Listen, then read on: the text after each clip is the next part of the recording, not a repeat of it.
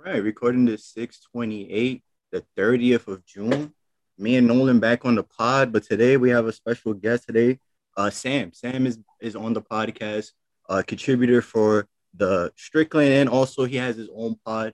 You guys should go check that out. But um, you know, a question that I always ask the guest is um, you know, this past Knicks season has been like really joyful for me and Nolan uh to talk about uh when we got together. Uh Sam, how do you feel about the Knicks season uh, altogether, overall? You know. Uh, thanks for having me. And um, I mean, I, I felt like it was a overall a success. You know, I mean, going into the season, my expectations were super low, especially coming off the season that we had previously.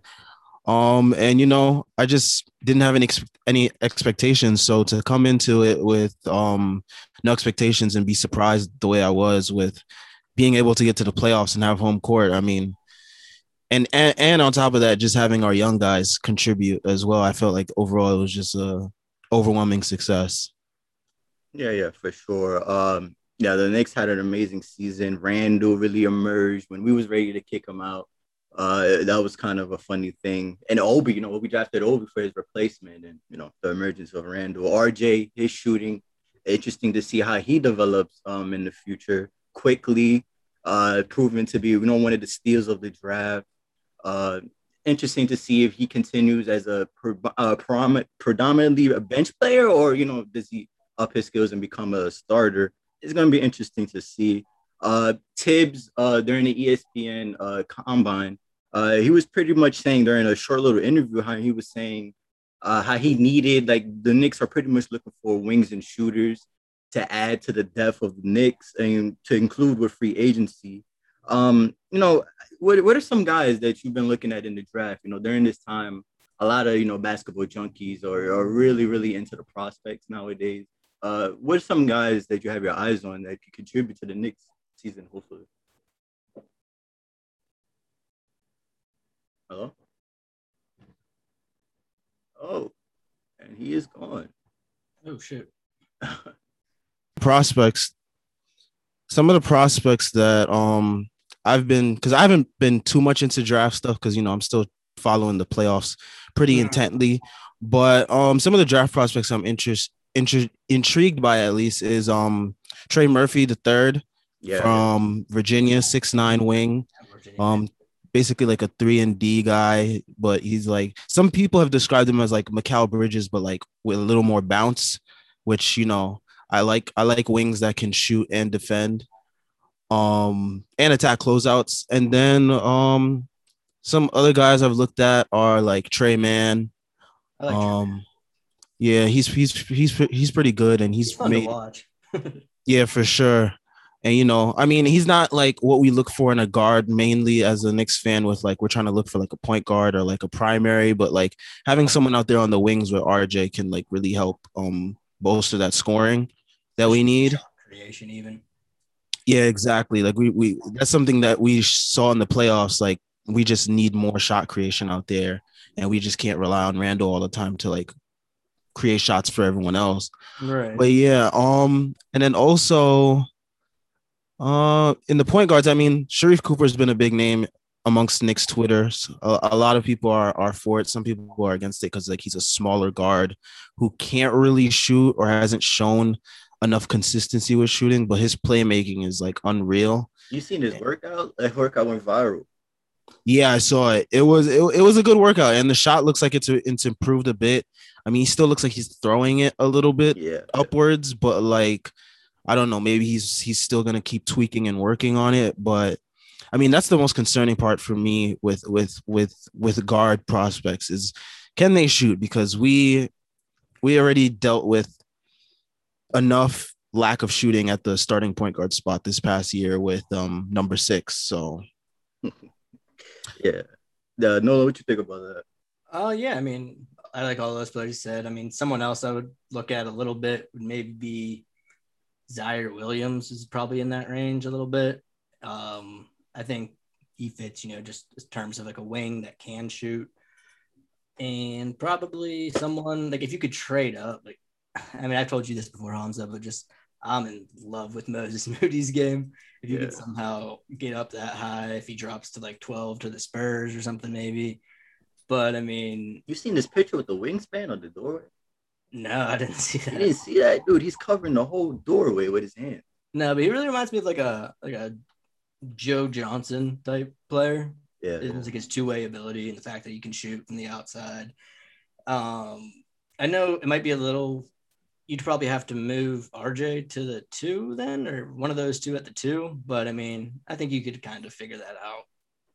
Yeah, but I don't. sure. I, I really don't think that's. I don't think he's going to be there when the Knicks draft unless they trade up though. So Yeah, interesting. He said uh, Troy Murphy the third because uh, he's shooting 43 percent from three, 92 percent from the free throw line, which is a good indicator. You know, they're shooting a high percentage from the free throw line. Good indication, you know, how well he'll shoot in in the next level.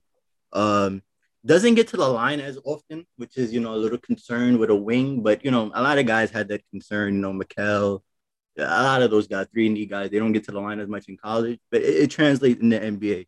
Um, you know, I, I- of course, like Josh Christopher, uh, Corey Kispert. I was looking at a few mock drives. You know, Corey Kispert looks like he he might go with the bottom lottery. Uh, might have to trade up if the Knicks were looking at him. He fits that mold a lot. Uh, I don't know. It's gonna be interesting to see where they're going to draft. Uh, 19 and 21, and then you know the 30. I believe it was 32, right? They got 32, so it's Yeah. gonna be like a, a a late first rounder. It's gonna be interesting to see what they do. Um, If something going late that I was looking at was actually, I mean, it'd be like the later, later rounds, like maybe like 58 if we hold on to that or whatever that pick is. One of the, and I think we have one of the 50s. But uh, I saw they interviewed him was that uh, Miles McBride, Miles McBride from Yeah, West yeah. Virginia. Yeah. Um, like I said, he's probably gonna go in the second round, but um, I think he's a versatile scorer and he can finish really well for his side size and still can like shoot good mid range. I think he shot 41% from the three the last year. So, I mean, it's not exactly, you know, like your plan A or anything, but if he's still on the board when you're picking that late, he's definitely worth a flyer. And you it you you brought up uh, Ziaire, right? Yeah, yeah. Yeah, in- interesting because he had a pretty disappointing year in Stanford. I believe he was like six uh, in uh, the ESPN rankings of uh, prospects going into the college year, but he was Mhm. uh, he had a disappointing year at Stanford. Uh, I think he might be in that range at 19.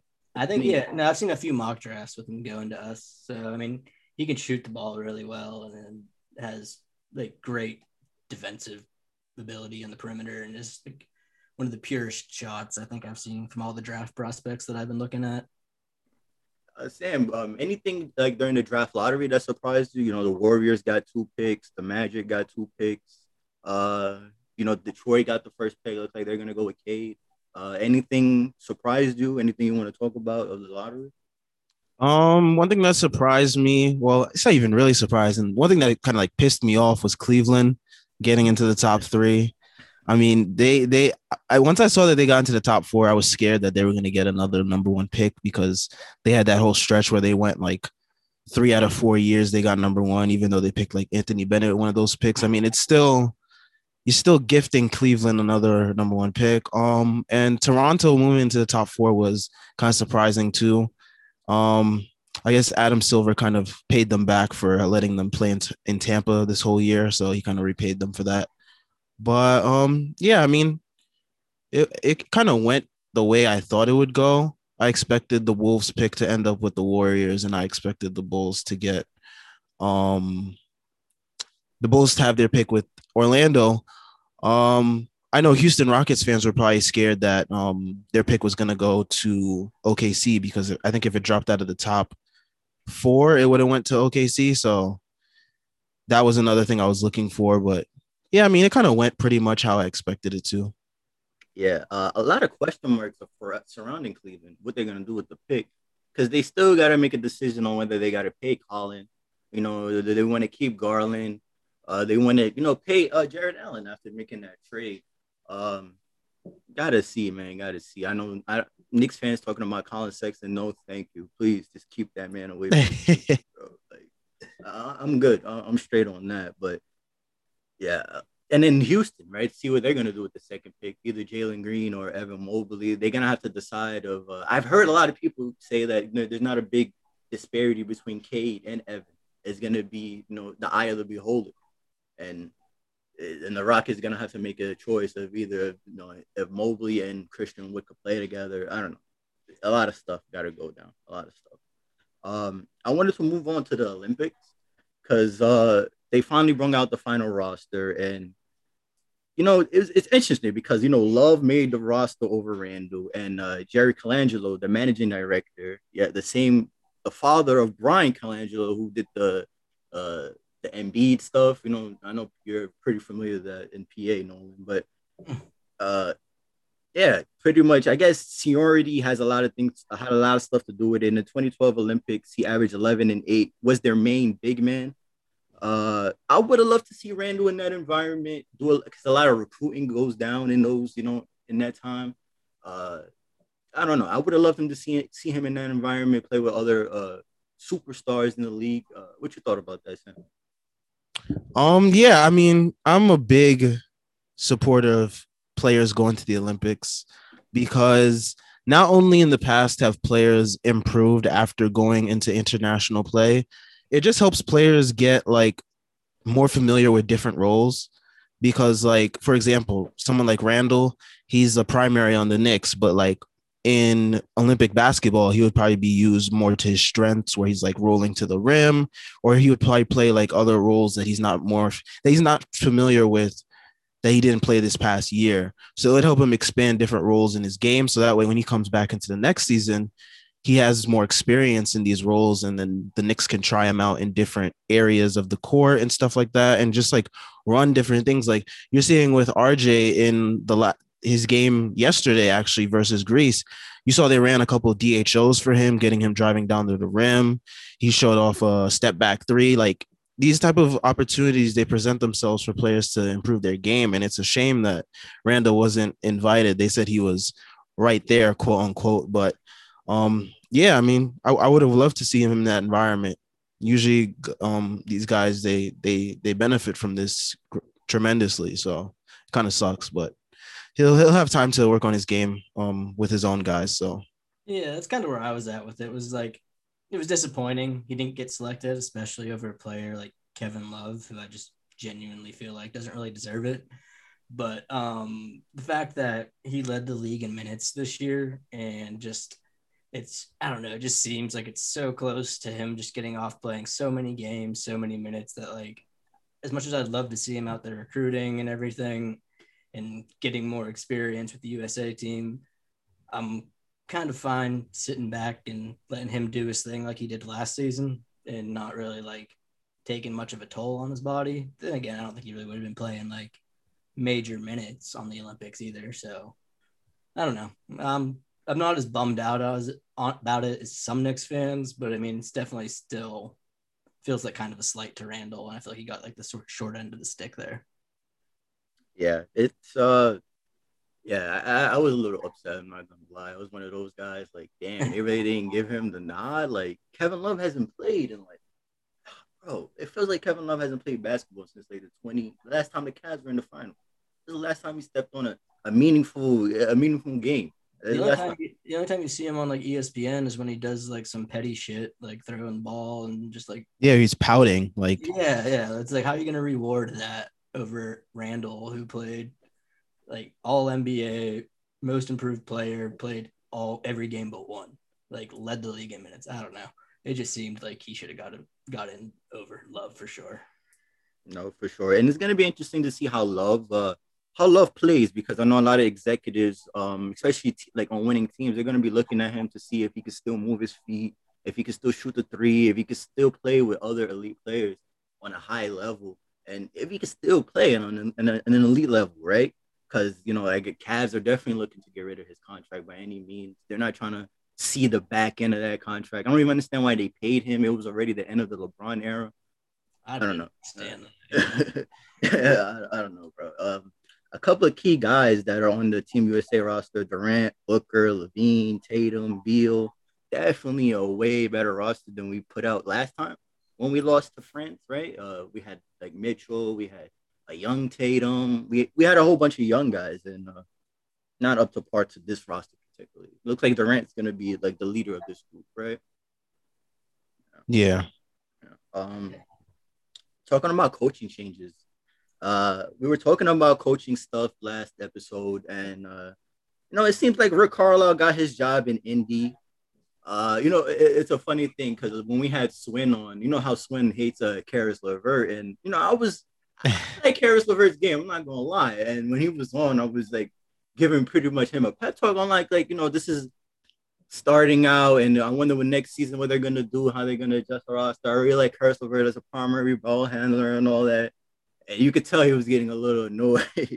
and, yeah, he was getting a little annoyed, but it is what it is. Um, they're gonna have to make a decision. A lot of injuries throughout that roster, but I don't know. What you feel about the hires? I kind of saw it coming. Honestly, it was either Indiana or Milwaukee if like Milwaukee had ended up getting eliminated. Right. But it seemed like Rick was on his own timetable and he wanted to like make this change really quickly.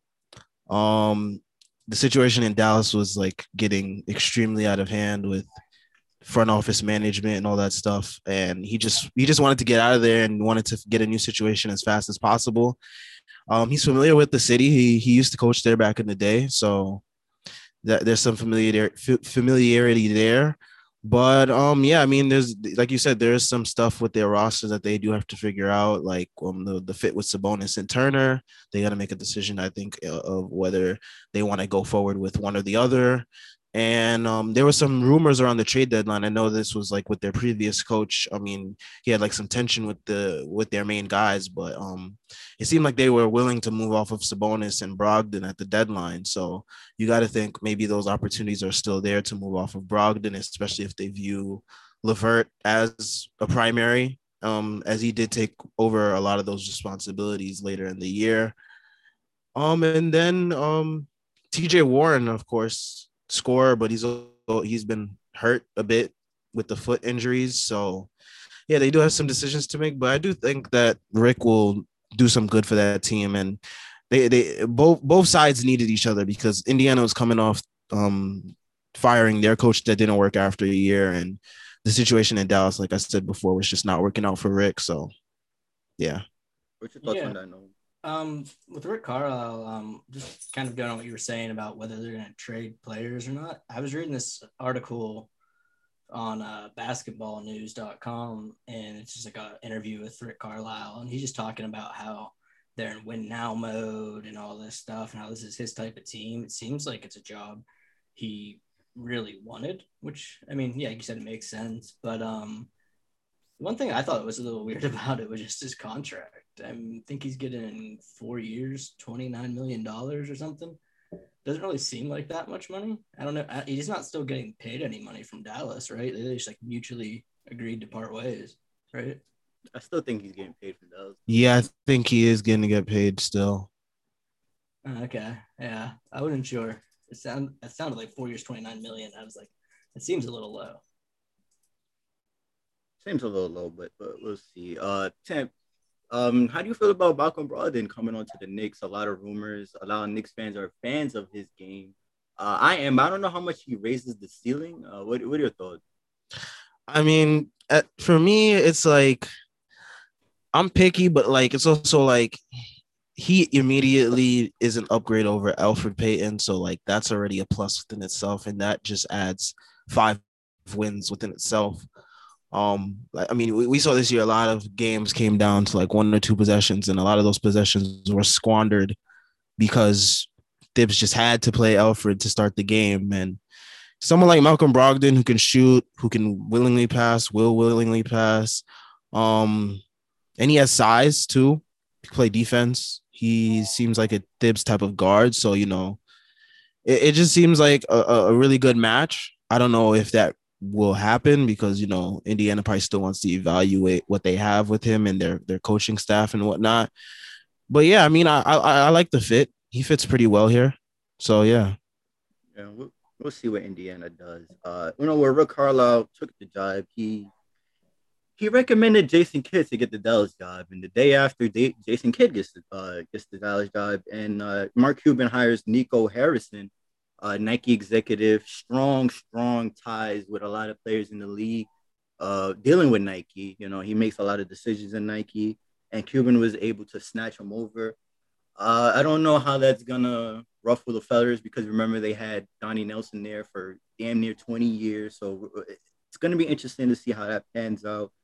Uh, as far as Jason Kidd getting the job, I was never a fan of Jason Kidd coaching wise. You know his job in Brooklyn, uh, the Bucks. As soon as he got out of there, they shot up with Mike Budenholzer, and, and we see now.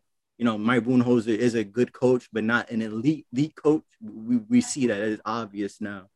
Um, I don't know. How do you feel about the hires? Um, man, if if you follow me, you know it's always a Jason Kidd slander zone on on, on my Twitter feed. Um, I've been a huge um accuser of him messing up Giannis's form. Maybe he didn't have a direct correlation to it, but I know I think I read something about him telling Giannis to stop shooting when Giannis's form was actually good and it was a consistent like a consistent motion. And ever since then, I mean, we've seen what happened to Giannis' shot. I mean, now it's probably preferred that he doesn't shoot, but he kind of does to keep the defenses honest. But I mean, just got to imagine what if Giannis never stopped consistently shooting when Jason Kidd told him to. And I mean, even when you look back, um, even before Budenholzer, that middle period between Kidd and Budenholzer, when they had like that their assistant step in to be the interim after they fired Jason Kidd. They almost made the second round as a seventh seed um, because they gave the the baby Celtics without Kyrie and Hayward a run for their money in seven games. So I mean, yeah, I remember. We we saw that like yeah, we saw that that with a competent coach, like those guys can compete and stuff like that. So and I mean, the Nets job. I mean, it, it, it feels like it was it was ages ago. It was a blur. So you know, I'm I'm not really a fan of like Jason Kidd getting this job, just based on like the on court stuff, setting aside the off court issues as well. So, yeah, uh, Nolan, what's your thoughts uh, yeah, I mean, pretty much the same. I mean, I'm not thrilled about the hire for the basketball reasons. I'm even less thrilled with it for the off the field or off the court stuff. So I mean, I don't know if if that's the guy Dame wanted, and you think that's uh, the best hire you can make, then yeah, definitely do that. But it's kind of getting some backfire. Surprised they didn't upgrade the assistant. Uh, Mosley, I believe his name is. Uh, Luka's a very big fan of him. Been oh. been in the organization for a while. Uh, just looked right over kind of crazy, and they gave another chance to Jason Kidd. Oh, my fault. I thought I, I was thinking uh, the Trailblazers there for a second. I mean, I mean, we could switch over to the Blazers, right? Because um, they hired Billups. I thought that was a good hire. Seems like the world disagrees.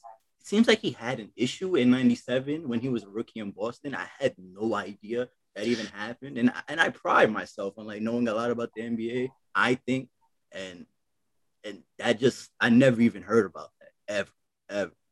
I don't I don't know, but man, what do you think about that, guys? Because man, I don't know, man. Portland, Phillips, the future, how you, how that's looking?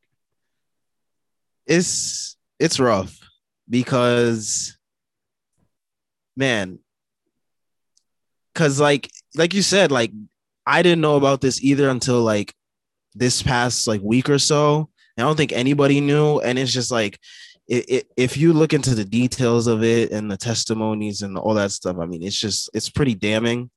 I mean, they came out of it with a settlement. And I know a lot of people say that's not a really admission of guilt, but like kind of gives off those vibes. And uh, especially if you, if you saw the presser the other day, it, it was rough. Yeah. Yeah. Mm-hmm. so like, I mean, and then you saw the quotes from Dame on Twitter. He was going at it with fans about like the hire. It's just a really bad situation over there altogether. And I mean, probably X's and O's wise, I don't know how good Chauncey is with that because he's just recently an assistant and now he's already a head coach.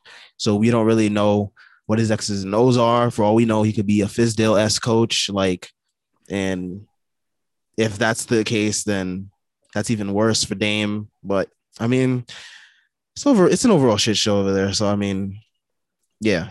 It's still it's just weird because like by all reports, like it seems like that's the guy Dame wanted, and now that he seems to be getting a lot of the backlash from that hire because it was like, I don't know if Dame knew any of that stuff or not going into it, but now it seems like fans are blaming him, and that seems like what's really bothering him now. And it's just ironic that them hiring the coach you wanted could ultimately be what ends up like breaking that relationship if he demands a trade. And, and look, and Chris Haynes, who has a very strong relationship with Damian Lillard, and pretty much anything that Chris Haynes reports on Damian Lillard, you have to you have to take a serious look at. And he said that Damian that Damian is frustrated with the situation, and he I think I think he might ask for a trade when the when the offseason like really officially begins he might I think he might ask out. Might he might ask out to the Knicks. Might he might just give a list. I only want to go to these teams. I, I don't know. I don't know. Cause his loyalty, right? It depends how, how it goes. But I'm just disappointed on how Fizdale never got a job. You know, I mean, there's still a few jobs, but hopefully, I know Fizdale, Fizdale just got hired, right? Yeah, he got hired today by the Lakers. The Lakers. Oh damn, damn! I really wanted him. He had to hit up that LeBron connect to get that job. Right? Oh yeah, for sure. That is like that just screams LeBron right there. yeah, I saw your, I saw your tweet right before this pod, and I was about to like re-quote it with that in it, but I was like, I'm gonna talk to him in two minutes. I'll just wait. What he said? What he said? I didn't even see it. Oh, it was basically just uh I can't even. I have to look at it now. But but yeah, but I mean, yeah, I don't know. I don't know. The the like they still have a lot of questions on their roster uh, on what they're gonna do. Like we were talking about it before, and like you can't like you know Terry Stotts like he's a decent coach, but bro, you giving him Kanter, Nurkic, Melo, and two small guards, and then and talk about the roster is not the reason why you know we have a 29th ranked defense. Like, come on. Yeah, Neil Olshey hasn't done really a good job of like filling out this roster. Like his best moves were drafting Dame and CJ, and then he just like stopped making good moves after that and he's been able to he's been able to keep his job security just based on the fact that he drafted those two guys so yeah man and i was a big fan of that gary trent draft uh you know draft pick and then he traded it away to give norman powell a 90 million dollar contract I, I, don't know i don't know it's it's gonna be interesting to see how that goes um, i wanted to switch the conversation to the playoffs uh the first series i wanted to talk about was Bucks and Hawks. Last night, the Hawks were able to tie up the series 2 2. Um, even with Trae Young going down, they were able to, you know, come as a collective and straight blow them out before Giannis was even hurt. Now Giannis hyperextended his knee. I saw the replay a million times. It looks like it, it looks bad, bad. I don't know. It looks way worse than it was actually diagnosed, but yeah. it looks like he tore his ACL, right? Yeah, but thankfully there's no structural damage. So just a hyperextension, right? I, he'll definitely. I don't think he'll be able to finish out this series, especially how hard they're going now. Like they're going hard on the court, man. And yeah, uh, I, I, don't know. Uh, how do you think the Giannis injury affects them now and even in the future? Because he averages thirty and ten, man, and that's a lot of production. Yeah, Giannis was on a historic run. I mean, we've all seen the numbers now. He was like, he's basically, like you said, 30 and 10 a night. And like, he does so much for them. And he's carried a whole lot of their offense despite having no skill or no bag. Um, and I mean, we've seen it. I mean, like, you just look, Khris Middleton, he has a good game every other night or so and then him and Jrue aren't allowed to have good games on the same day. So you're just limiting your options right there. You're hoping Bobby Portis goes off. You're hoping Bryn Forbes, Pat Connaughton, those guys go off. You're hoping PJ Tucker hits his corner threes. Like you're just banking on so much without Giannis there. It's just so hard for me to really think that this team is gonna even like even without Trae. like it's hard for me to see them winning this series without Giannis, even though Khris that, Middleton uh, and Jrue are really are supposed to be really good at least. Definitely. Did you see that uh Capela might mix and miss the next game too? Oh, really? I didn't see that. Yeah, yeah. Because I was feeling pretty much the same way you were. But I mean, I think they can at least squeeze out a win for the next game. And then, like, if Giannis gets healthy, they still like healthier enough to play some similar to like kind of what Embiid did. But um, yeah, I mean, I still think Atlanta's pro you probably have I mean it really depends on who gets healthy on which team, but Yeah. but um it's really I think Atlanta has the edge considering I think Giannis has the most severe injury out of everybody. Funny to see uh, Cam Reddish uh, have a good game and uh, all the Hawks fans talking about you know how he's better than RJ now. Like, it, it just shows RJ's doing something really well because you know RJ had 22 on his Olympic squad today. I mean, not today, but that day. Yeah. And the conversation immediately focused to a guy scoring, having his best game probably since high school, and immediately compared to RJ Barrett. So RJ Barrett has to be do, doing something well for him to be on the minds of Hawks fans immediately after that game. I agree, and you know I, I like Cam. Cam, you know Cam comes from Duke. I I, I do believe he has a, a bright future in the league. Maybe not as a star, but definitely as a productive player in the league. But y'all need to calm down. What I saw on my phone last night, god damn. Nah, nah, nah. Um, interesting point. Like like Middleton and Holiday, they don't usually have good games together, but they're gonna have to if they want to get past the Hawks. Because Yeah. Middleton, I, I believe it was game four or I, he exploded in the second half. Game that. three. Yeah, in game Yeah, three, he exploded in the second half. Looked like, you know, this was the Middleton going forward, but has slowed down a little bit. Holiday's defense been decent throughout the playoffs. Offensively, he's been up and down. I don't know. Uh, yeah, I don't know, but yeah, the Hawks, you know, Okongwu, I believe he got drafted top five, right? Top five, Six. top six, top six. Played really well last game. Uh, Capela got hurt playing garbage minutes. I don't understand what. This is this is the reason why I'm like I I wonder like what goes through these coaches' heads when they play their guys in garbage minutes because it's like you never know what's gonna happen. You just seen Giannis get hurt in non-garbage minutes, so like why even risk it? But I mean, to each their own with their coaching decisions. But Yeah, I mean Thibs does the same thing. yeah, that's why I'm always scared when Thibs has these guys out when they're like we're up twenty with like two and a half to go or You're something. like, what is Julius doing out here still? Yeah, But I mean, I, I mean, I get to his point. Like, you don't want to let any wins slip away. yeah. playing for, especially like the second half of the season, where wins are so important for trying to get that four seed and everything. But I mean, I just, that's been a trend throughout Thibs' career. It's not like it was just this season. for sure. Um, interesting to see what happens in that series. They play in a few hours, so I'm definitely gonna be. I mean, no, no, no. The Suns play. They play tomorrow. So yeah. Uh, you know, the game that's gonna happen uh today, Suns and Clippers.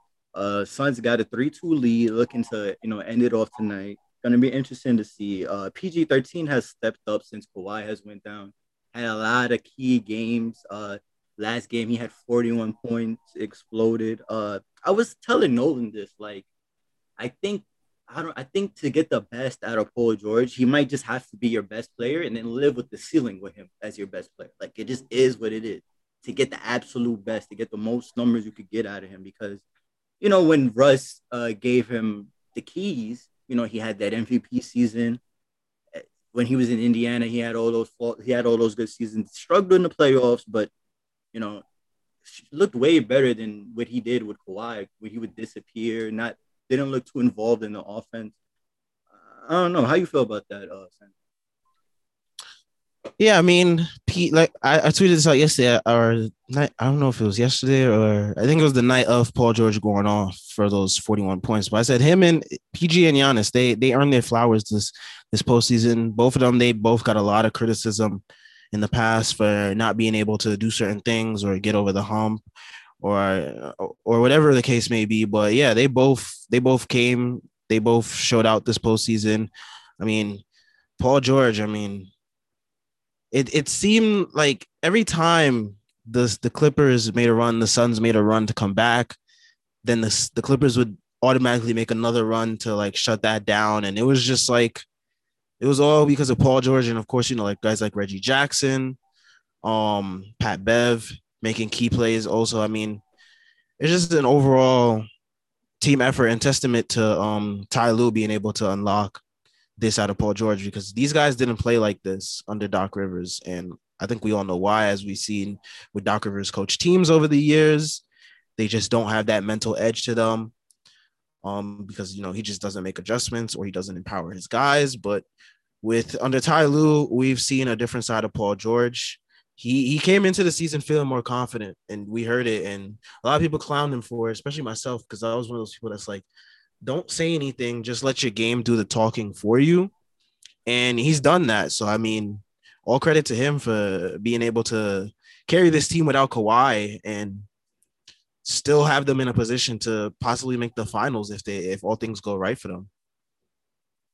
Yeah, for sure. I mean, yeah, I mean, I think because with the game being in LA tonight, I was talking to Holmes about this a little bit before, but I I really think that they'll win tonight and force a game seven.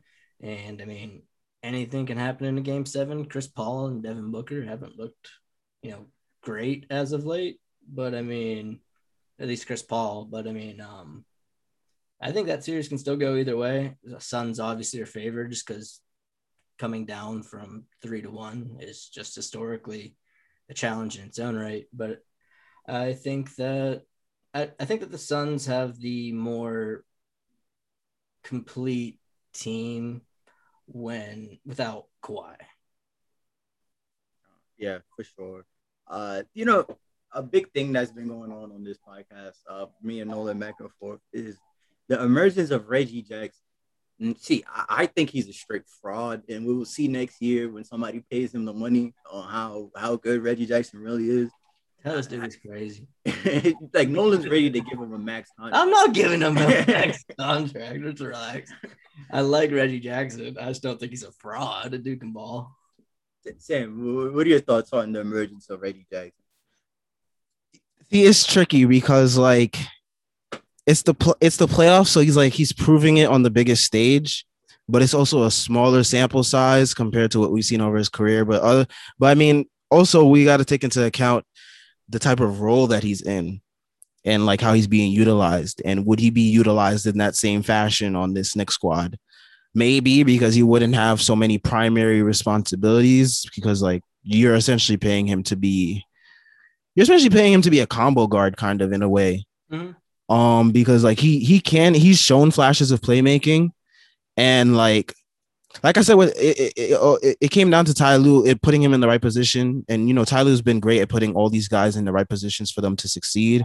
And he did that with Reggie Jackson. So you got to think that maybe if he comes aboard on the Knicks, Thibs would have to look at some of this tape and see what type of role that he's playing and just like try to put him in that same type of role here.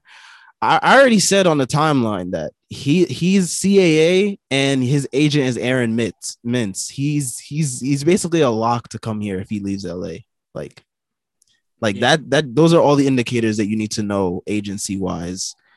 Just the connections with CAA and who's his agent. Like he's basically a lock. So you got to prepare yourself now and, when you see the Woj notification. And I think like if you have Reggie Jackson, D Rose, quickly and you draft another guard in the draft that like you have enough talent in that guard rotation that I mean anything's going to be an improvement over Elf. So as long as you're not giving this dude like crazy money over multiple years or something, I see no harm in bringing him in. Yeah, I don't know, man. he's also 31, so I don't think he's gonna be demanding that much money. But you, I mean, you never know these days. So yeah, I mean, not many more chances to make that money, so he might be going for it all. Yeah, yeah, no, I see him cashing out this summer, and I had I had no idea that he was CAA and uh, that the connection is tight within the Knicks organization, and you know his his representation. That's going to be interesting. I, if he does come to the Knicks, I just hope they don't sign him for like a four year, like fifty year man, no, year contract, like something. Yeah, like, I think I think with the guards, like if they're not like on the same timeline with our guys, I think they'll most likely be like two year deals. Yeah. So I, I don't I don't worry there. It's just maybe the amount that you're giving him probably concerns people, but I don't I I, I don't see these I don't see the Knicks giving any older guard a, a serious long term deal. Any uh real quick um you know we're finishing we're, we're finished with the playoff talk real quick. Any free agents this upcoming summer that you would like to see the Knicks sign since we're on the on the topic? Um, I wouldn't mind Reggie Jackson. I also wouldn't mind Cam Payne. I mean, Yeah. Cam Payne has completely revitalized his career and his image around the league. Yeah. And we've seen like he's been able to control the tempo of playoff games without Chris Paul on the court. So I mean, for me, that that matters. He can shoot. He can get to the rim at ease with his weird, um, herky jerky, um, pause and stop kind of hezzy type. yeah, kind of hesitation movements and stuff like that. So I mean, and he can play make. Like we've seen him like dish out some crazy dimes while Chris Paul was out. He had that 29, 9, and zero turnover game in game two in that win. So I mean, he he's shown that he can he can do that. So I mean, and I mean he's only 26, right? Yeah, so he's kind of on the timeline with our guys. So I'd like to see them go after him. Um, of course, you know Kyle Lowry, the, the, the main guys that Knicks Twitter likes to talk about a lot. Um, some guys I don't want to see on this team are DeMar DeRozan, mm-hmm. um, Kelly Oubre, and um, his agent is working hard. What? Yeah, man. Him and Dennis Schroeder, bro. Schroeder talking about he won hundred million, bro. Who's giving you that? China? Yeah, it's either it's either Shanghai or or or, or the Lakers because the Lakers are gonna have no choice but to retain him if they want it. So, crazy. crazy. I still think uh, Kemba might end up there somehow. I can see Kemba ending up on the Lakers somehow. Like, I don't yeah. think he I don't think he plays for OKC next year. Maybe you know Sam Presti will hold you hostage. Like, I mean, yeah, he did it with CP3 for a year, so and Horford, remember? Yeah, yeah. Um, yeah, that, that that's all the guys you don't want on the on the on the Knicks. DeRozan, which is I, I agree, I agree. DeRozan, a dope player, a little underrated since leaving the Raptors, but his skill set just doesn't sit doesn't sit well with me next to RJ. I, I agree with that. Um, Collin Sexton has been a name. I don't know if you're a big fan of his game. I don't know. Not really, but I I would probably end up talking myself into it just because he can like score at all three levels. It's just the defense that's really the concern. And he's not really that much of a playmaker. And some people may point to like who did he have to play make for in Cleveland, really? But yeah, I don't know. Yeah, I mean, I think if the front office like had enough faith in it to make sit go out and do that move, I would talk myself into it just because they seem to have a pretty good grasp on you know the league and like the players within it. But if it was some if you have to trade for him and then pay him a huge contract, it makes it really tough when you're not really sure what you're getting yet. Yeah, it, it's man, it, it, depends. It depends. One one more name, uh, Kendrick Nunn. A lot of people they it's I see it's like 75, 25, 75 percent of people saying no, which is I don't know if he'll get paid that much, and he has his skill set. You know, he's able to attack able to shoot the three, uh, good handles, be able to play the pick and roll with Randle. I don't know. I don't know. Be able to start and come off the bench. If they're able to get a good number, I'm more comfortable with them investing in somebody like Kendrick Nunn than investing in somebody like Reggie Jackson. I'm not a fan of Kendrick Nunn. yeah, yeah. I brought that up to remember I brought that up to Brad. He just immediately shut that down. It was not. Yeah, yeah. Yeah. yeah, I'm not a huge Kendrick Nunn guy myself. I mean, he's been like besides the off court stuff, even on court, you know, there's been like some times where he's gotten benched throughout the year. So I mm-hmm. mean, kind of inconsistent, but yeah, I'm not really the biggest fan of him. So yeah, and Miami, like speaking about Miami, you know, they're gonna have to. It's gonna be interesting to see what they do, right? Because you know, they didn't go for Harden, and it looks like you know that it looked evident that especially without because we don't know what Oladipo is gonna do during the off season.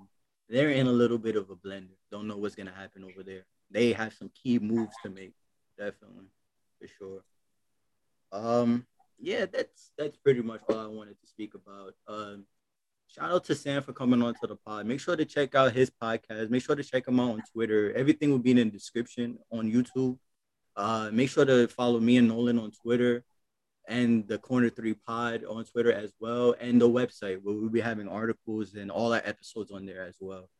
Uh, yes, and thanks a lot for coming on, man. Appreciate you. Thanks for having me, guys. No doubt.